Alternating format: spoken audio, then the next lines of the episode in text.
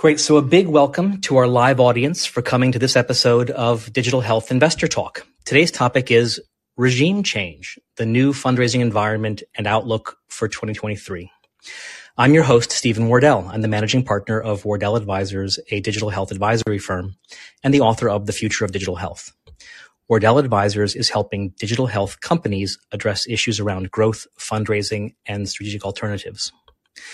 This show is being recorded as a podcast. This is not investment advice, and we are not investment advisors.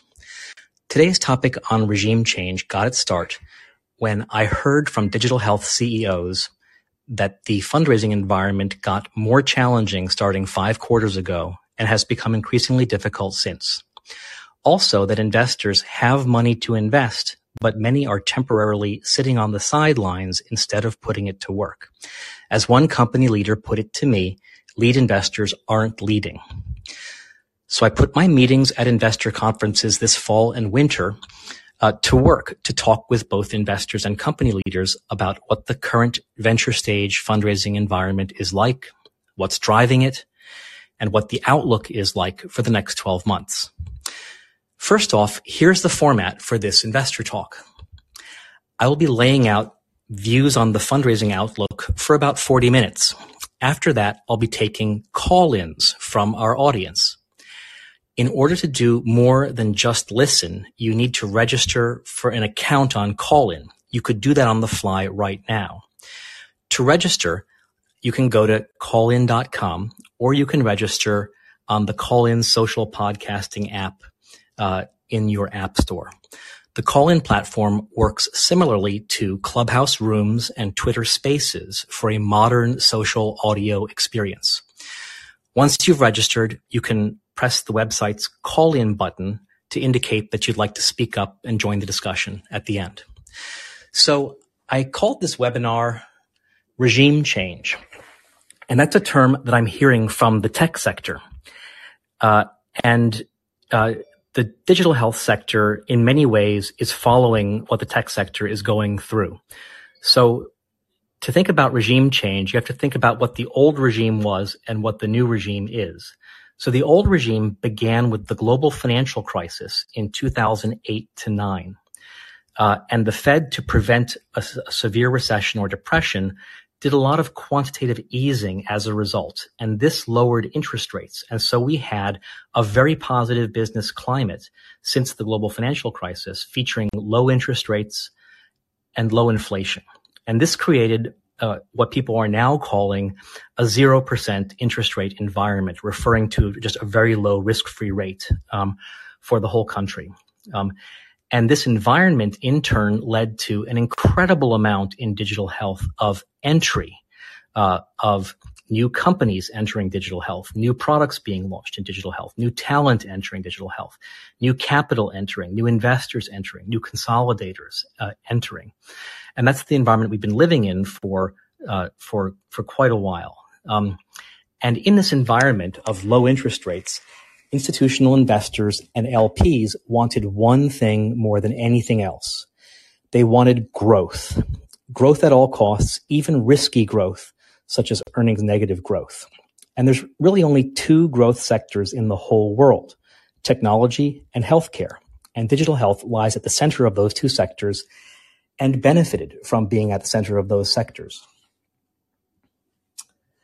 Um, uh, and uh, uh, and for years, big institutions and investors were increasingly allocating greater amounts of capital toward venture capital and toward sectors like technology and healthcare. Um, so the regime change of this webinar is that now we're seeing higher inflation. So we're seeing official CPI inflation numbers of eight to nine percent, um, and uh, pocketbook inflation felt by consumers probably higher than that. We're seeing a risk-free rate by the Fed of four to five percent and repeated uh, interest rate hikes uh, by the Fed.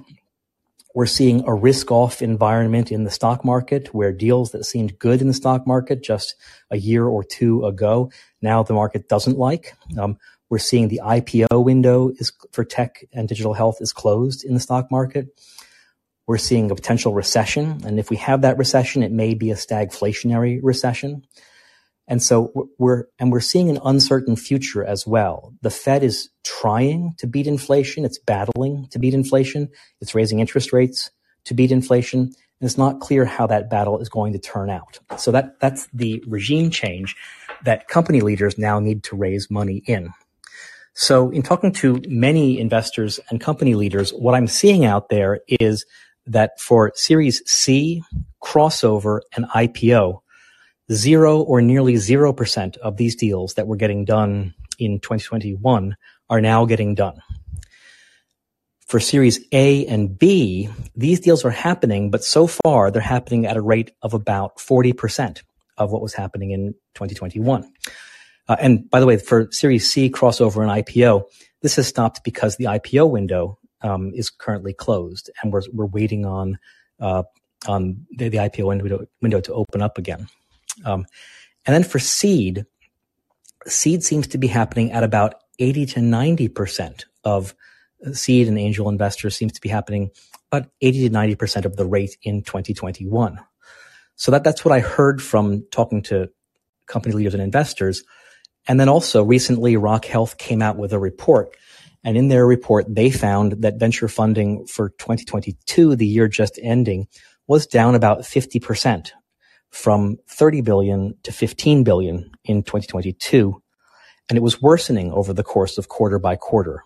Um, and they were tentatively projecting that if you extend out the baseline of the last two quarters, uh, then it'll be to the next four quarters, then then uh, venture investment will be down a further one third from 15 billion to 10 billion in 2023. So that's generally um, what uh, that's what you know that's what I'm hearing from CEOs. That's what what Rock Health is projecting. So now I wanted to walk through what's going on in the lives of um, institutional investors and LPs and venture funds that's driving at the level of institutional investors and LPs, they have become more risk averse in this environment. So sectors that feature high top line growth, maybe with some of the star companies being earnings negative, this is like tech and digital health. Um, these are suffering valuation multiple contraction in environments like this. Uh, and uh, uh, investors are not, and so um, these big investors are allocating away from digital health for the first time in a long time and away from venture capital and away from the alternative investment category. And they're allocating toward defensive, toward sectors that do well in an environment of high inflation, high interest rates, and possibly a recession. So those would be things like defensive equities, which is consumer staples and utilities, um, cash, bonds, commodities, um, those often perform better during environments like this. Uh, today, with a risk-free rate at four to five percent and corporate bonds at ten percent, um, corporate bonds are liquid and transparent, and by comparison, um, venture funds are illiquid and opaque. Uh, and if you're not one of the top quartile of funds, then those re- the returns on those venture funds are are you know well the corporate bonds at 10% are looking competitive compared to lower ranking venture funds um, all things considered. So that's what's happening with the institutional investors and LPs. Next, you go to venture funds. So when you ask venture funds and you ask investors, you know, what's going on? Why the reduction in volume? Why does it? Why are CEOs saying that lead investors aren't leading? Venture funds are saying it's because of a current environment of uncertainty. There's uncertainty. There's uncertainty about how to price deals. You can't lead a deal unless you know how to price a deal. So private market valuations often reference public market valuations, which change every day. Uh, and uh, public market valuations for tech and digital health are down 50% or more. And VCs are saying that public market valuations haven't found the bottom yet. And so they're sitting on the sidelines, uncertain about how to price and waiting uh, for their for public market valuations to find the bottom, and they're looking for more information and more certainty from public markets, and that is related to that the Fed is battling inflation and raising rates, and the Fed has raised rates recently and likely will continue to raise rates, and there's pretty much a direct correlation between the Fed raising rates and tech stock valuation multiples contracting. So they think that uh, that the Fed will raise rates, and that will cause public market valuations for tech and digital health to pull in, which in turn will trickle down to private market valuations as well. Um, so lead investors have dry powder, um, but are but some are sitting on the sidelines, and they think. And the number I heard is that the Nasdaq may pull in another thirty percent, possibly. So no VC wants to commit and lead around and price and bring their friends in when you could see the NASDAQ pull in another 30% the next month. So they're looking for a sign from the Fed that it stopped raising rates. In addition, venture funds are also triaging right now. A lot of you are familiar with this. What triaging means for funds is there's the top tier of portfolio companies that they're in the triage. And in the top tier, these are companies, portfolio companies of venture funds that are going to make it. And so the venture fund here is committing to fund them, possibly going to give them a larger round than expected so instead of giving them 18 months runway, they're thinking of giving them 24 months runway or 36 months runway. That's the top tier. The middle tier is portfolio companies they invested in who, if, if they helped them a lot now, it would greatly increase the chances that these companies would make it. So this is where a lot of VCs are spending a lot of their time right now, not making new investments in new portfolio companies, but on the second tier of triage, they are trying to get money fast to existing portfolio companies. They are trying to help them with a partnership that they promised them a year or two ago. They're trying to help them with uh, a rationalization and cutback plan. Um, and so th- that's the second tier of triage. The third tier of triage is companies that VCs think are their portfolio companies that they think are not going to make it. And so for these companies, they've told them they can't expect any more funding from them as a VC. Uh, and they're not spending any, any time on these companies. So that's so VCs are spending a lot of their time right now working with existing portfolio companies, triaging. They're also, I'm hearing, they're all they're very often doubting some of their venture investment theses. So VCs have investment theses. They like to invest in companies that come to them that are in those theses. They, have they've, they've done the work uh, in those theses. They know in advance their investment committee wants to see uh, new investments that fall under those theses. But now VCs are doubting their existing theses. And the reason they're doubting them is they're looking at low public market valuations and they're saying that the math doesn't work to make a certain kind of return, to make a 5x, a 2x return, or a 10x return uh, or more, the math isn't working to make investments in those theses right now, and they don't know when that will turn around. Um, so the next is a very intriguing issue among venture funds, um, which is that some venture funds, by luck, raised new funds in the last uh, three years, and those funds have a lot of dry powder, which in theory be very useful for them to have right now. But other funds were coming to the end of their prior funds cycle, um, and they were counting on raising a fund now uh, or in the next year or so. Um, and they're now very uncertain that they're going to be able to raise that next fund because the LPs and institutional investors um, are allocating away from digital health right now, reducing their allocation to digital health. So there are venture firms that have tested the waters for raising a new fund um, they're running low on dry powder. They were counting on a new fund to follow on their existing investments and invest in new companies. Um, and they're realizing they may not be able to raise that next fund in the near future. So that's very concerning. And this is often invisible. I call this a hidden weakness of a fund where there are people counting on them to ex- invest in existing portfolio companies. They may not be able to. Uh, there are young company CEOs are showing up at their door asking them to make a new investment. They may not be able to. Um, so, uh, so some funds are facing that dilemma.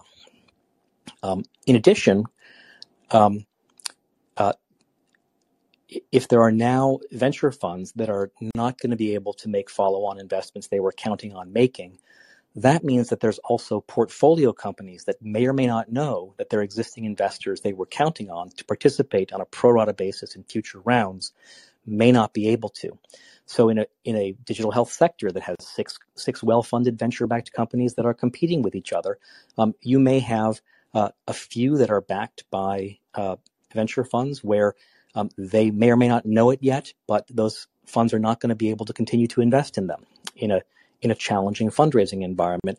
That makes them, in theory, in a that puts them at a competitive weakness. Um, uh, so you've got venture funds, uh, and they're also thinking that they're saving their dry powder. So even if they're in a in a positive position, in a good position relative to other venture funds in the current situation, they they look at their existing portfolio companies and they say, I may want to give that company a longer runway. I may want to put some more of, of my dry powder to work with existing portfolio companies. Um, uh, I may want to give them a two or three year runway. So they kind of pencil in an allocation of more of that dry powder to those existing portfolio companies. And then they look at the syndicate behind each of their portfolio companies and they realize there might be some hidden weakness in the other investors in that syndicate. Investors they could have counted to, to invest in the next round who they may not be able to count on investing in that next round. And so now they're looking at their dry powder and they're they're thinking of allocating an even greater amount of the dry powder to existing portfolio companies. Um, and in addition, I've also heard of at least one venture fund that made a capital call, its second capital call uh, to its LPs, um, and they found that one key LP simply wasn't responding uh, to their to their outreach, um, and uh, you know, because LPs may find themselves in a situation where the, where they wish they had less exposure um, to a sector, uh, and so this is creating compounding uncertainties for uh, those VCs, and this has all sort of hit them in the last four quarters or so. Um, so now, intriguingly, the nature of venture funds is that you have a fund cycle, life cycle of maybe eight years. Um, you have to you raise money. You have to put that money to work, um, and uh, uh, if you don't put the money to work, then you can't. You have to return it. You can't charge fees on it, and then you don't have a good track record to raise a next fund down the road. And so you have uh, venture investors with dry powder who are who are some of them are, standing on the sidelines, lead investors not leading, um, but they're probably going to want to put this money to work. Um, and so once you know the starting buzzer finally goes off again, once they find the bottom of valuations, once uh, venture investors start returning to invest, we may see them uh, put the money put a lot of that money to work very rapidly. We may see them increase the pace of investments and increase round size as well. So that's what's going on with with with digital health venture funds right now. So the next phase is I want to talk about the options available to young company leaders, to CEOs. Um, and here, the first option for CEOs is belt tightening. And uh, digital health CEOs know about this and have been doing this for, for quite a while. The sort of the message went out to do this five quarters ago and most digital health companies have already been through some sort of belt tightening. Um, and they've been hearing messages from their board, from investors that go something like this um, Your most recent fundraise may be your last fundraise. Um, uh, or make your la- make your most recent fundraise last for two years or for three years to get through uh, to the end of a recession, um, or get to cash flow break even in 12 months or less or stop spending for growth, um, or drop projects that you can't turn cash flow positive in less than 12 months. Um, so, uh, digital health CEOs have been have been hearing these messages and have been responding uh, appropriately for the last 12 months. Um, so, but what about beyond belt tightening? So, the next is is to raise a new round in the current environment. And this is happening, but at a reduced rate uh, as compared to the past. Um, and I think that the key here is that you need to be thinking about investors who are still active and still have dry powder, um, uh, uh, so as to you know so as to be able to understand better also investors who uh, it's not transparent, but they're not active, and and to spend your time with the ones who are active and still have dry powder. The next is I think that, that CEOs should also be reaching out to more investors and sooner. So ideally, they should be trying to connect with investors, show strength to investors um, before they really need those investors um, as well. So, and then increase the number uh, of of investors that they would go out to. Um, so that that's the next option is raising a new round. The next is turning to your existing syndicate members. So I think all CEOs should be having conversations with you know every member of their board and every every investor, uh, and just getting a sense: are they ready? You know what what um, uh, you know be uh, be as transparent as you can with them, and try to get a sense of whether you you know of can you turn to um, your existing investors um, for the money that you need. So, the next option for CEOs is corporate venture funds. Um, so corporate venture funds are interesting for a number of reasons, and I th- and what I'm seeing is that corporate venture funds are remaining active, and there's an interesting opportunity for them to step up to lead an investment. So corporate venture funds tend to have no fund structure. They have a very different calculus about making an investment. Usually, investment is influenced by having um, a strong sponsor within the big enterprise who you're creating value for and you're important to that sponsor's career uh, and for them to sort of pull for you with the venture fund.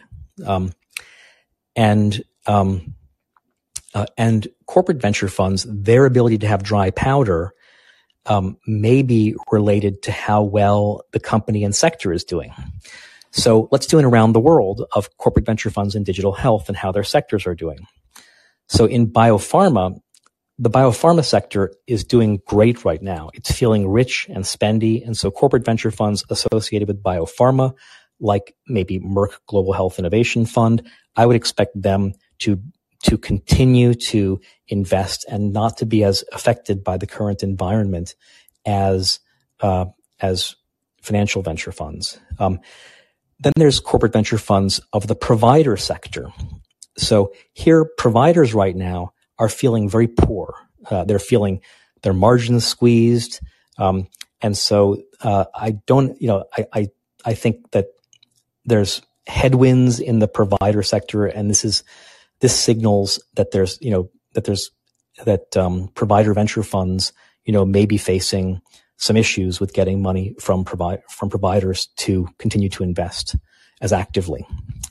Then there's payers, and payers are about the same in terms. So payers are are feeling moderately, um, uh, you know, successful and well right now. And so I don't. And this is funds like Optum Ventures, and and um, you know, they're not feeling as rich and spendy as biopharma, um, but payers are uh, are are doing moderately well in the current environment.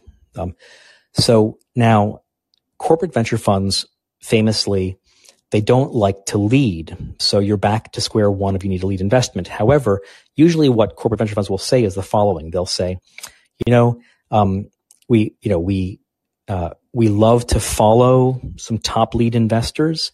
We typically don't like to lead ourselves. Um, and that's because we're not expert on pricing deals. You know, we leave that up to other people.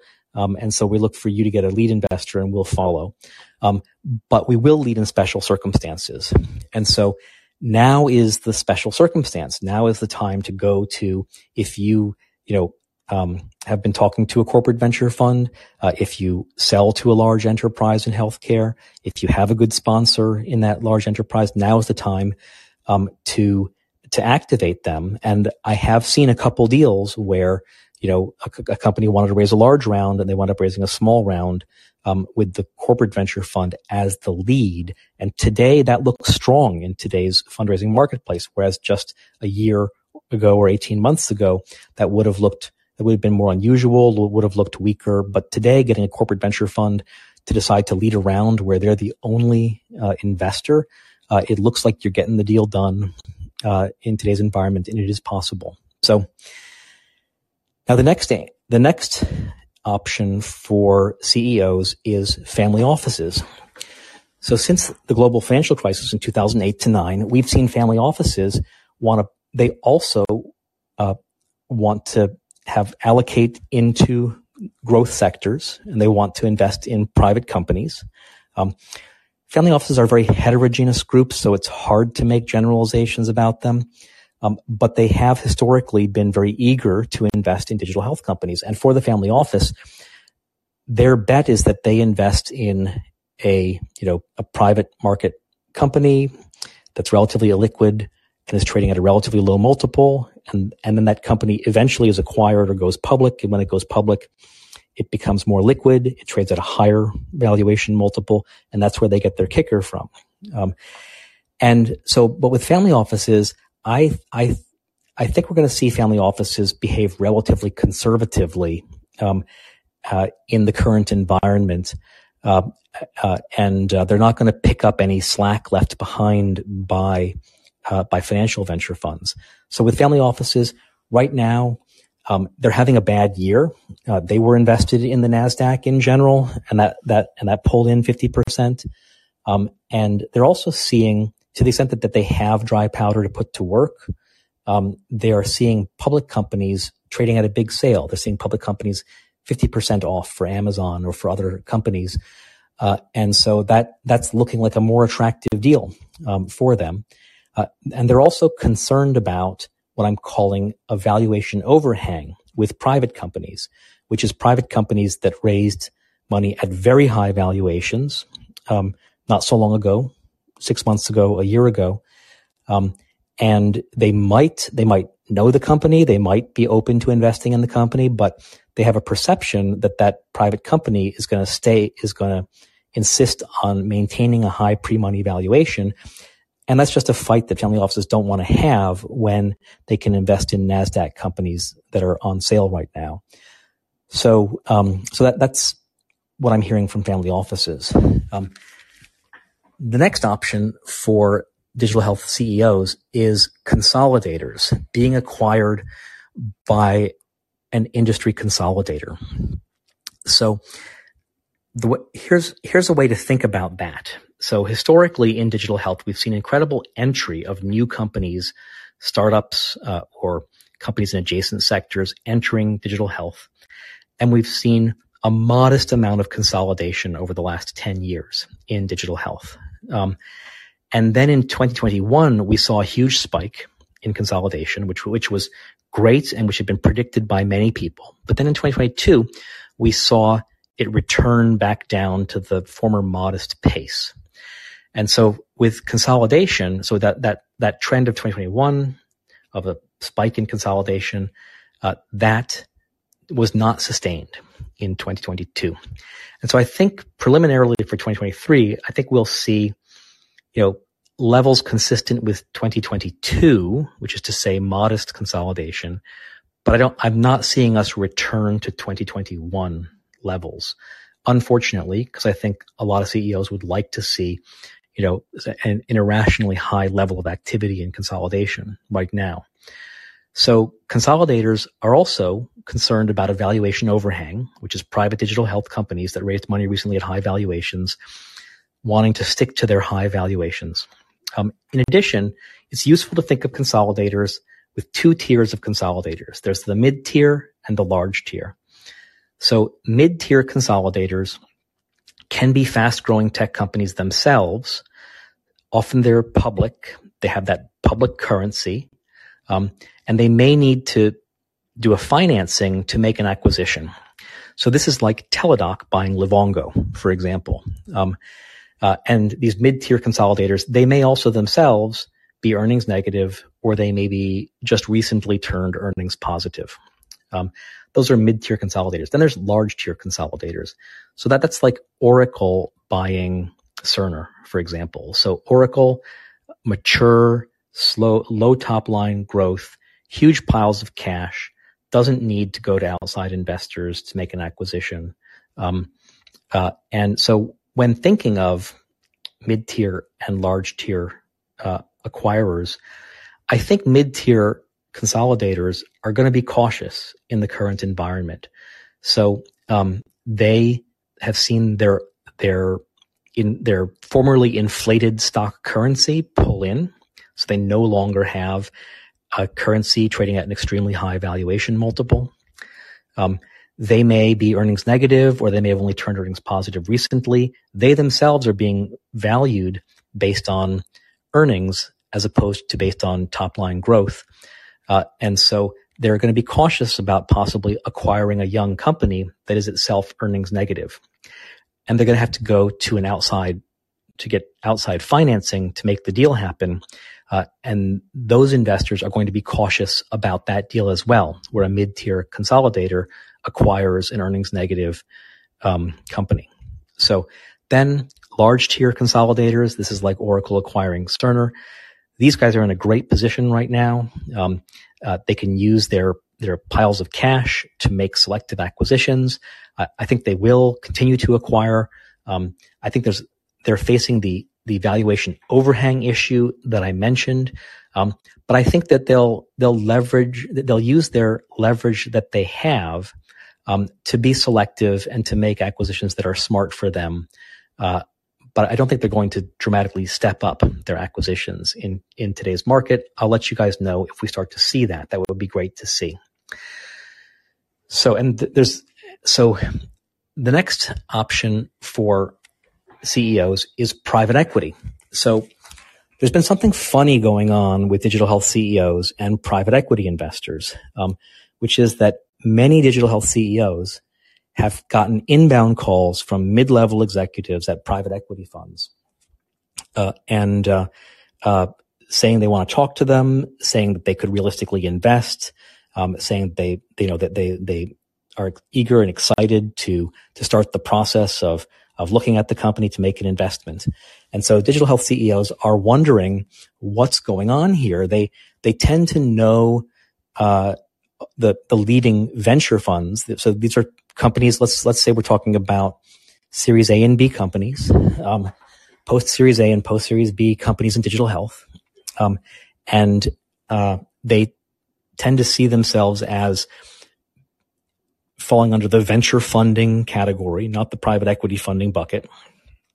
Um, but they're getting inbound calls from private equity, and in general, they usually don't know the name of the of the investor. They don't know the name of the fund who's calling them. What should they think about this? I've heard from about ten CEOs who've gotten these eager inbound calls, and of that, one private equity fund has made an investment and the other in the other nine cases they talked to them they had meetings uh, they may have let them in their data room, um, and then uh, the the private equity fund didn't make an investment. So, what's going on here? And are private equity funds a good option for digital health CEOs in today's fundraising environment? Well, in general, I think there could be some special situations where a private equity fund would work, but I'm not seeing this be a great resource for CEOs right now. So what's going on? Um, I've heard a number of explanations for this behavior, which has been happening for the last two years, but wasn't happening before that in general. So here, this is what I'm hearing. First of all, the private equity sector has raised an enormous amount of money, um, and their deals are extremely competitive. And so one of the things they're doing is they're experimenting. And so some digital health CEOs have been sort of part of experiments that, that, that use up their time, but that didn't work out. So they're often experimenting by looking, private equity funds are experimenting by looking at bigger later stage deals and smaller earlier stage deals. Um, and they're they're sort of doing that work to see if if they're if they like those companies, if they're ready for those companies. So that's that's one of the um, things that's happening there. Uh, and in general, these private equity investors are are uh, choosing not to uh, invest after all in true venture opportunities. Um, so the next is is there's also buying deal flow. So um, by the way, in general, private equity investors have historically wanted to see about 10 million in recurring re- in annual recurring revenue, um, and also a few million in EBITDA in positive EBITDA as well. And so most digital health companies that are say at, at post Series A don't have that. Um, but uh, digital health companies could be growing top line at 50% or 100%. And so if they have five million in revenue today. Um, they could get up to the $10 million bar quite rapidly. And if a private equity fund actually invests uh, at a venture stage, well, uh, it's a sm- it, th- that tends to be a relatively small amount of money compared to the size of their fund for them, and it puts them in a in a position to beat out competitors when after a year or two the digital health company is now big enough for a private equity investment. So that's another thing that's happening there. I've also heard some some cynical explanations of what's going on. For example, that the private equity fund may have decided to make an investment in your sector and you're not it. And so they they have identified who they're going to invest in, or they have made that investment already, um, and now they're uh, they're looking at possible roll up candidates um, or gathering competitive intelligence uh, on uh, competitors to the company that they are planning to invest in. Um, and so, and I've, I've even heard, you know, um, explanations from from some CEOs that they think that these mid-level executives at private equity funds have quotas of calls they have to make to CEOs that they report on to to um, to you know to their bosses at their firm, and that you know that you know there seems to be a low chance that this classic private equity fund is actually going to make an investment in a venture stage firm, and they're just um, you know making calls to make calls. So that's the story on private equity. And I'm going to keep watching that, and I'll I'll I'll keep you guys updated on what I'm seeing there. So the, the next category is venture debt. Is venture debt a great option for CEOs of digital health companies? Well, here venture debt firms are are doing well. They're acting a little more cautiously in today's environment, and they tend to look to make their um, uh, you know to make their debt investment in digital health companies that are already raising an equity round and who have outstanding world class VC backers. That tends to be what they think about it. So for, for digital health CEOs, if, if that's, if, if you're in that lucky scenario where you're raising, where you are successfully raising a new round and you have outstanding venture funds backing you, venture debt can be an option. But uh, for people who are stuck in a trap right now that lead investors aren't leading, uh, venture debt's probably not a great option for those people. So the next is high net worth individuals. So um, this is a very heterogeneous group, uh, but certainly some of them will be behaving, you know, in an opportunistic way, which is good for you, um, or in as if they're relatively unaffected by the modern environment. Others will be feeling poorer and will be cutting back their activities. But if you're lucky because maybe you were spun out of a lab at Harvard Medical School and that there's been a couple billionaires who have been hovering around that lab for 10 years, you know, now's a great time to go out and ask the, and ask them to bridge you guys and ask them, you know, tell them it's, it's special circumstances and you just need to get through to when the, the funding market gets better. Um, and this, this would be a great time to act on that. Um, the next option for CEOs is grants. So from what I'm hearing, you know, the grants market has not been contracting with, has not been uh, getting more conservative. It's, it's, it's going just fine. Um, and so if you're a company that has historically gotten grants or in a sector that has historically won grants, uh, grants can be an option. Um, the trouble with grants is that they tend to take a lot of time of the senior executives of a company, and then they put you in a position of working to complete grants as opposed to working to build a product for paying customers. Other than that, though, grants, you know, can be an option in this environment. Um, and so then the last option that I looked into is what I'm going to call the pivot to services or the pivot to tech enabled services. So this is a really interesting option. Most digital health companies are software companies that are selling software into the big budgets of healthcare. Um, and, but they're not most, you know, there's over 700 digital health companies. Most are not care companies. Most are not selling care. Um, but intriguingly, in, in today's environment, there's a better investor environment for services and tech enabled services than ever before. And some digital health companies are able to figure out how to pivot to tech enabled services.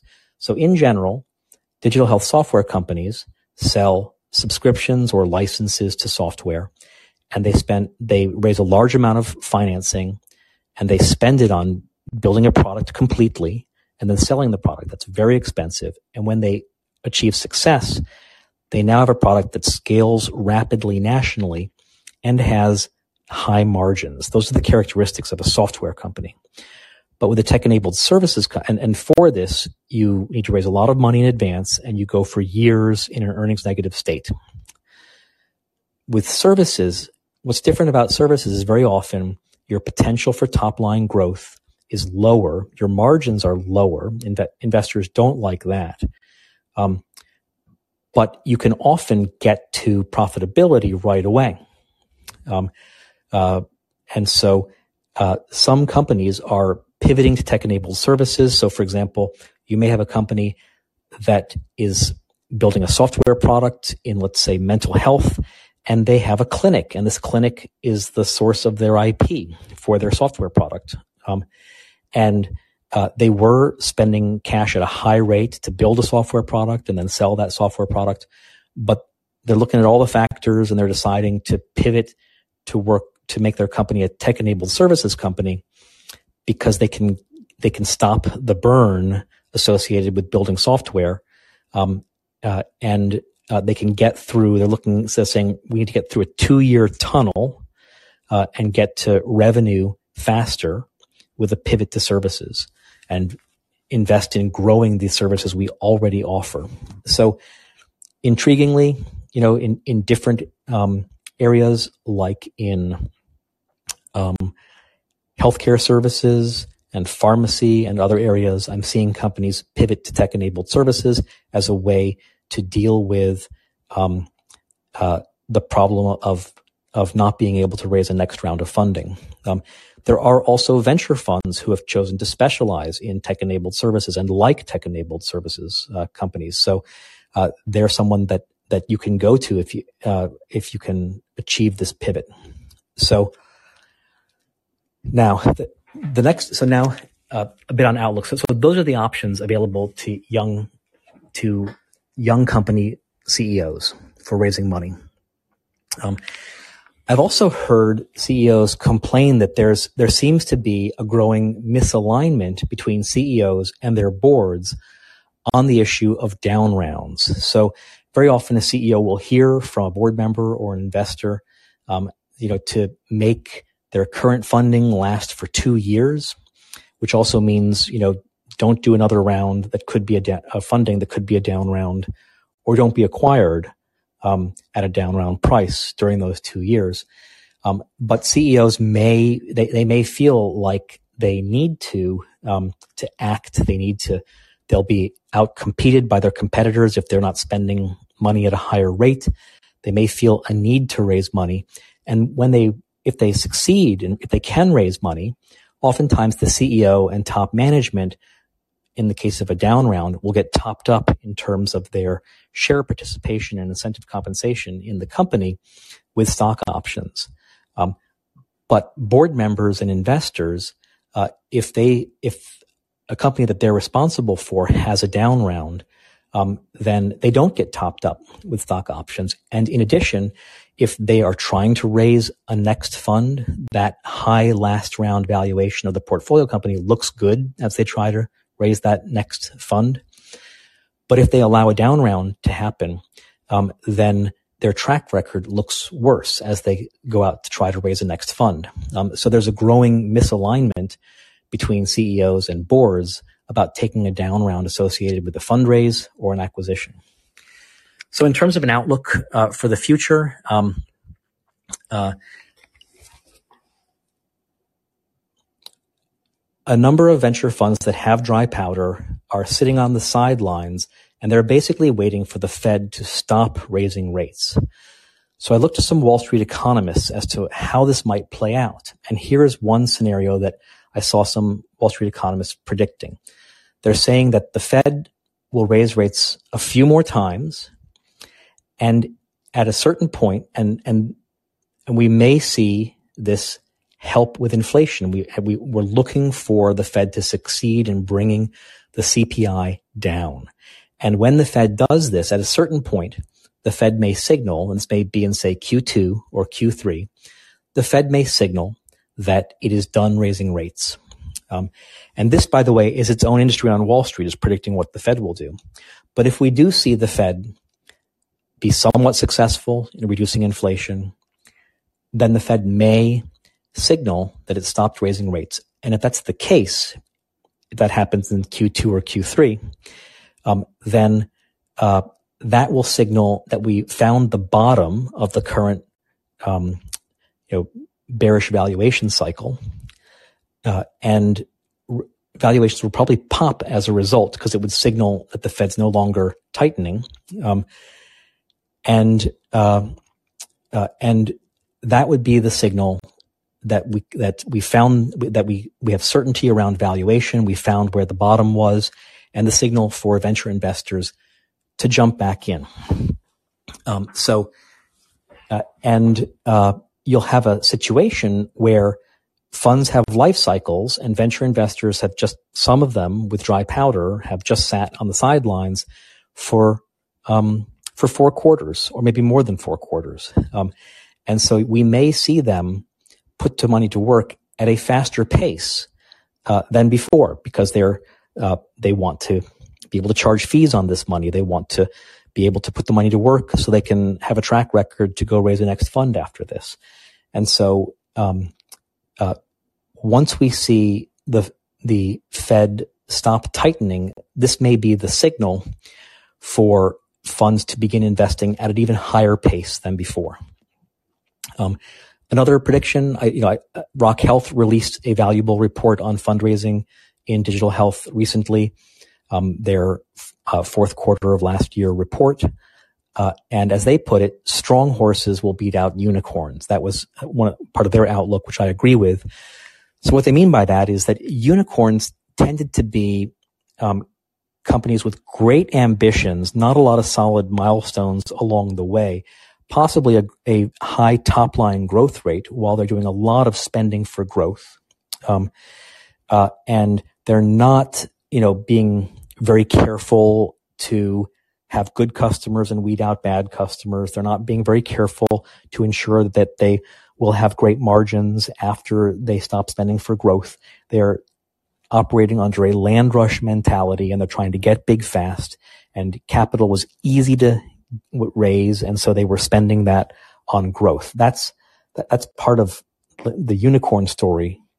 And Rock Health is contrasting that with strong horses. So a strong horse is a company with a very solid business model that, uh, uh, that, you know, um, can show it has, is providing a lot of value to excellent customers who are paying a full price um, that will leave the company with high margins. Um, uh, and th- those are companies that will, um, uh, you know, will attract the attention of investors more than a unicorn at a high at a high valuation, which is what what attracted investors back in 2021.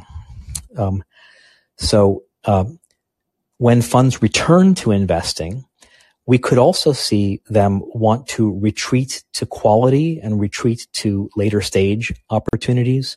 Um, and we may see them put down super rounds on companies. So may, we may see venture funds have to put their money to work. They look at their existing portfolio. They pick a company that they, that is a winner and they want to make and ensure is a winner. And they put sort of super rounds on those companies. Um, and so those companies can now uh, behave like a very fully richly funded company in a competitive marketplace of software companies selling into healthcare where their competitors um, are cutting back and can't. And so, for example, you may have a subsector of digital health where um, several companies are competing uh, and they are cutting back on sales. They're cutting back on on uh, uh, on generous terms to buyers. Um, and so a company that a vendor, a software vendor in this environment who gets a super round from its VCs is now able to poach sales reps from the other companies in the sector, um, and uh, is able to uh, offer uh, attractive purchasing terms um, that shift some of the risk onto their own balance sheet to the to their software buyers. Um, so we may see some of that as well. Um, and we're also seeing investors, you know, CEOs are very familiar with this, but investors are putting back tougher terms into term sheets, such as uh, term uh, as participating preferred at 1x or 2x. Um, also, terms that wash out prior investors um, who are not contributing their pro rata share in the current round.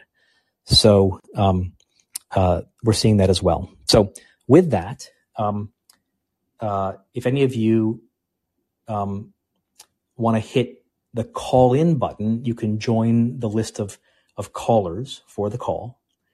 Um, and, uh, uh, and then I'll start picking people who can join our conversation.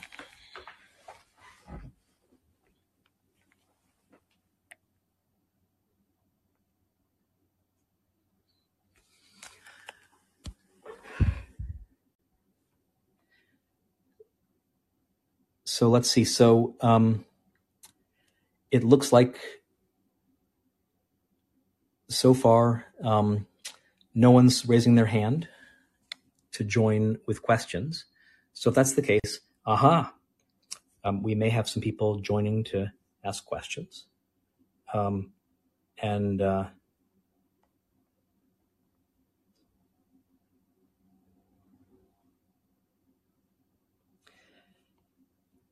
So I see Andy Geist uh, has uh, joined the caller queue. So here goes. Hey, Ann, Steve you, Wardell here. Um, thanks for joining. Hey, Steven, can you hear me? Yes.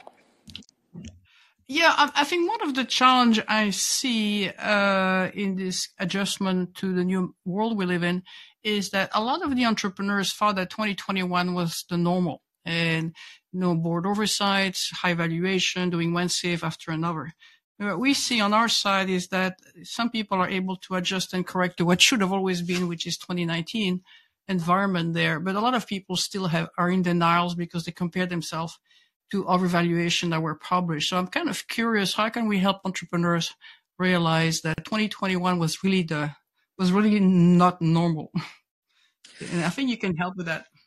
Thank you. Yeah, so that's part of what I'm doing here. I, I, I really appreciate your call, and I think I sensed that at the health conference in Las Vegas in November. I, I kind of sensed uh, from some conversations that people were saying, "Well, you know, we're we're seeing um, uh, you know big austerity in tech, but digital health is is protected, and so it hasn't hit us here, and it's not gonna hit us here." And I think that perhaps the you know a message that I'm a prediction I'm making, a view I'm holding, is that what's happened in tech is happening in digital health and will continue to happen in digital health. Uh, and we may see an environment where um, uh, you know continued inflation, not at eight to nine percent, but maybe at say five percent, and continued interest rates at five percent, uh, risk-free rate at five percent, are going to um, continue to you know, mean we're going to have a, a, new lower level of overall capital investment in digital health, which will, which will be more conservative and careful. Um, uh, and you know, we, we, may see that for for some time. Um, but and one one way you could help actually is, uh, you know, any tips that you could give to CEOs. What what do you tell your own portfolio company CEOs about, um, you know, maybe you know. Uh, tips on steps to take, like kill kill projects that don't meet certain criteria, um, or just the, the, sense of urgency uh, about it. You know, what what have you in situations like this? What have you told the companies that you've invested in the past? Yeah, I mean, good question. I mean, we're telling everybody is that the days of you just ask money whenever you want to is over. You know, you have to really go into how do you risk the company, and so really looking at what are the key milestones you have to get to the next group of investors. And that's typically in health tech, decreasing the risk on the business model side, you know, getting some market traction. If you're a bit more med tech, health tech there, there may be some issue on product validation, maybe FDA clinical trials. Uh, but most people really don't understand that their business between the C to Series A, which the gap has expanded, but it takes to get a Series A is very different than what it was a year ago, is to really focusing on you know, what are the risks you have to basically decrease in the next 12 to 18 months? And therefore, what's the funding and the type of investor you need today to get you there? Uh, so I think it's a very different type of way of looking at the milestones and be extremely focused. That's great. Thank you. Um, and so what I'm going to do right now, I see that we are at the top of the hour, and so this call is officially uh, an hour long. Um, but we actually have something at, at, the end of the hour that I call the bar. Uh, and so, for those of you who are in a work environment who have an hour for this call, uh, you know now's a good time uh, to drop off. Uh, and thank you for coming. Um, uh, and but for those of you who feel like staying and you know and want to learn more. Um, by all means, uh, you know, we'll uh, we're now moving into what I call, you know, stop by the bar. We're now in the bar part of the conversation. Um, so thank you. Um, and then uh, let's see. Um, uh, and anyone else want to hit the the call in uh, button to join the conversation? So, and do you have any thoughts? I'm, I'm putting out a view that we may see the Fed simply stop raising rates, and that that will be that means we've reached the bottom of tech valuations, and that is the signal that we have more certainty now. It's the resolution of an uncertainty, uh, and that you know uh, you can. There's a number of different Wall Street economists making predictions on this, but that this could be in a quarter or two, and that could be the signal for venture investors to pick up the pace.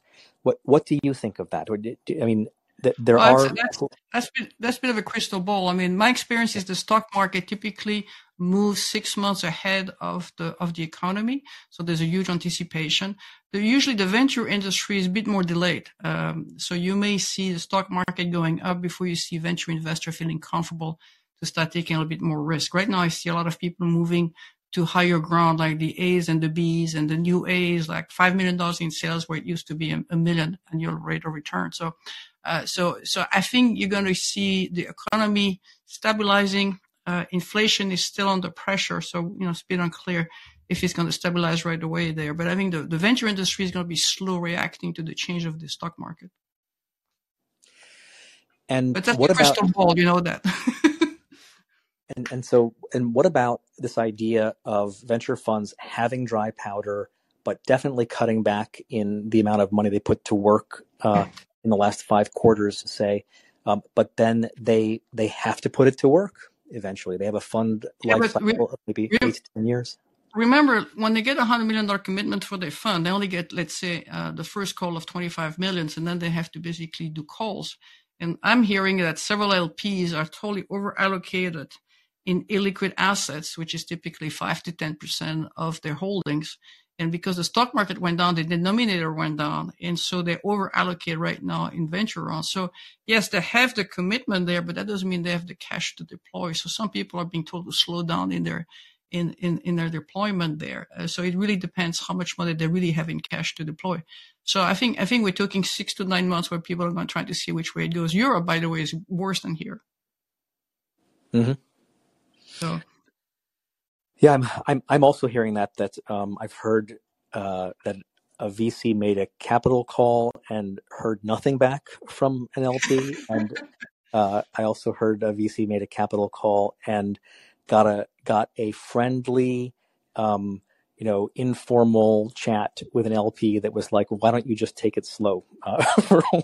Yeah, yeah. I mean, um, you know, remember these people have all these ratios and everything is out of whack. I mean, if your stock investment, which is mostly tech, went down by 30%, and maybe you went back up a little bit to 20, 25%, and you're supposed to have 5% of venture uh, investment there, you're, you're way over allocated. And so, uh, so I think you're going to see that, yes, the commitment is there. The long term, the industry is good but I think in the short term, you know, we, uh, I think people are going to wait and see still a little bit there. And then there's a correction. You know, in medtech, a third of the funding last year had down. Health tech is not there yet, but I think there's going to be a big shakeup. You're going to see a lot of M&As, people no longer supporting the company. So we see a lot of those, you know, like a triage of the portfolio happening. Um, do, do you think there's going to be, so there's over 700 digital health companies and many of them raised money in the last 18 months at, at, at or call it the last 24 months at at high valuations, and so that's created an overhang of uh, you know of, of companies that are going to have to do a down round if they raise the next they need to raise money and they're going to have to do a down round if they do raise money. Um, is that going to be a big issue at the board level do you think? Is it going to be a sticking oh, yeah. point board level? Yeah, I mean, I mean, what you're going to see happening is that it depends who you're selling to. So if you're selling to the providers, the selling cycle have gone up, which is hard to believe. it could be worse than it used to be, and that's because a lot of these hospitals are now being downgraded in their own credit. You know, they lost a lot of money during COVID there. So unless you have something that's really have a huge cost impact and is validated, it's really hard to sell to providers you know, uh, payers are still slow. I mean, Medicare Advantage is probably the earliest adopters right now, uh, as far as any solutions there, but you have to show engagement you know, and do pilots. So that's still a good 12 to 18 month cycle before you see enough revenue. So I think a lot of those companies are going to get a hard time growing into their valuation. And that's where, as a CEO, uh, or you get you insiders to do a bridge, which a lot of people are doing right now, but people are running out of cash uh, in the existing investors or you have to really be targeted in the risk you have to decrease. Really be aware of your business models and, and how you prove it scalable. So one thing I've heard from, from thank you. Uh, so one thing I've heard from VCs is they're saying, you know, um, you know, VCs will always say, you know, if if the right investment comes along, we will make we'll we'll make that investment, and then and then they'll say, and then they'll say, um, you know, companies with with tight and hard revenue models are in a good position and companies with squishy revenue models are in a bad position. So what you've been in health tech for a while. There definitely have been health tech companies with squishy revenue models. What what do VCs mean by this? What you know what uh, what's a what is a strong revenue model? What's a weak revenue model um, for two yeah, companies? And, five million in sales. Unfortunately, I have a call, so I'm going to do a quick answers, and I'd love to be set up another time with the group there if I can be of help. Uh, but pretty much, uh, the big risk in health tech is the business models, and you see a lot of people experimenting. If you look at Omada Health, for example, which is well known, they first start selling to the employer, the self-insured employers. Then they collect enough data, and they were able to sell to the payers. And now they just announced a deal with Intermountain Health to basically um, uh, start doing at-risk payers. So you see a lot of the people, depending on the maturity and the type of data that they have uh, collected to validate the value proposition, are able to go after modifying business models. So I think it, it all depends to say, you have a business model that's proven that somebody is willing to pay for your product and it's scalable as far as your cost of acquisition. Are you just getting a pilot and then it can expand within the payer plans, for example? I mean, it's all of those things is what you need to demonstrate in this environment. This is not the time to start, you know, going into unknown territory. Great. Well, thank you very much, Anne. Thank you. And uh, it was a great discussion there. And I'd love to help on the next one if, if needed. Wonderful. Thank you. Um, well, it looks like um, that's you. Um, so we're we'll now we'll wind down the Q and A. You've been listening to Digital Health Investor Talk.